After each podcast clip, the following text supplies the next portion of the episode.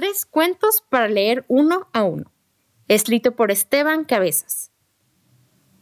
Advertencia. Estos cuentos son para leer uno a uno. No se recomienda leer más. Una vez un niño no hizo caso y leyó un montón y al final las letras le salían por las orejas. Entonces, cuando tenía los ojos tapados, no escuchaba nada cuando veían bonitos animados en la tele y eso es una tragedia. No digan que no les advertí. Aunque igual pueden aprender a leer los labios. Siempre es útil, digo yo. El jabón parlante.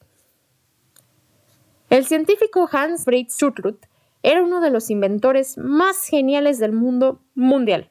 Había inventado las espirochetas taiwanesas, los multiformes demenciales y el hoyósculo volátil, y también el agua en polvo, que eran inventos que nadie sabía para qué servían, pero que sonaban muy ingeniosos.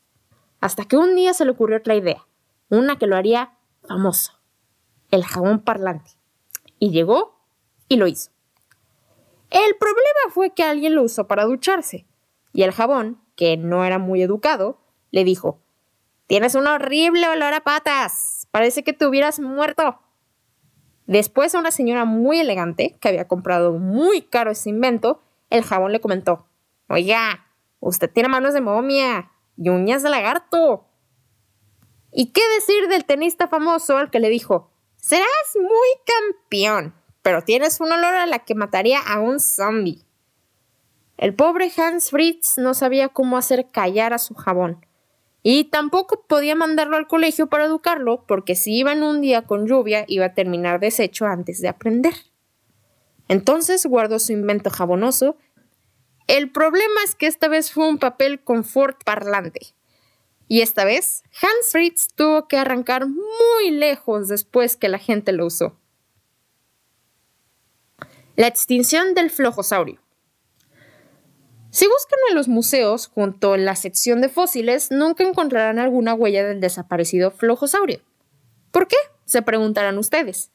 Porque era un dinosaurio tan, pero tan, pero tan flojo que sus huesos no quisieron transformarse en fósiles de puro flojos.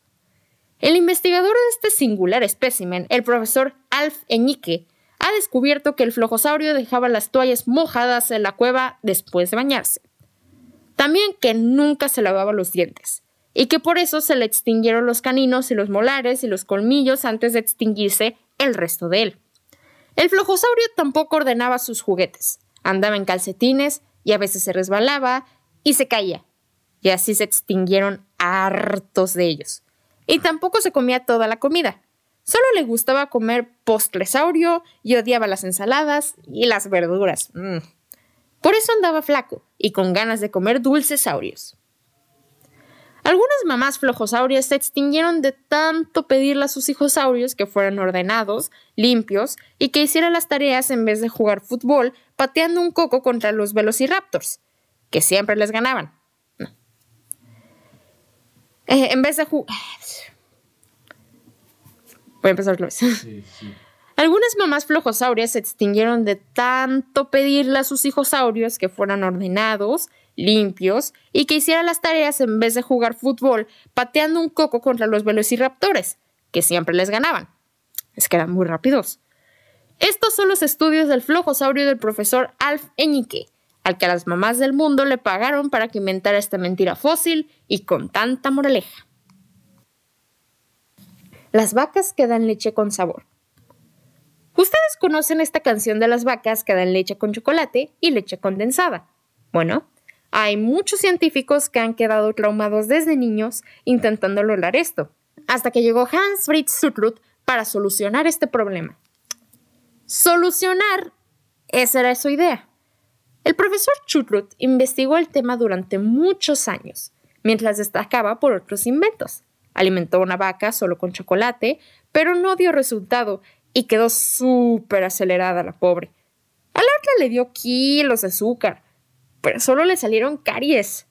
A otra la llenó de manjar hasta que se volvió vegetariana de puro odio al manjar. ¿Será algo de la mente? pensó el inventor. Entonces pintó una vaca de color frutilla. Pero nada. Después pintó a un amarillo, por la vainilla, no por el plátano. Pero tampoco. Entonces subió una vaca a un helicóptero para ver si después daba leche batida. Pero no. La pobre vaca se mareó y nada más. La leche salió normalita y el pobre animal no pudo pararse durante dos días. Fue entonces que las vacas se organizaron para protestar, porque estaban aburridas de los abusos del profesor. Y ese día declararon una huelga y dieron pura leche en polvo.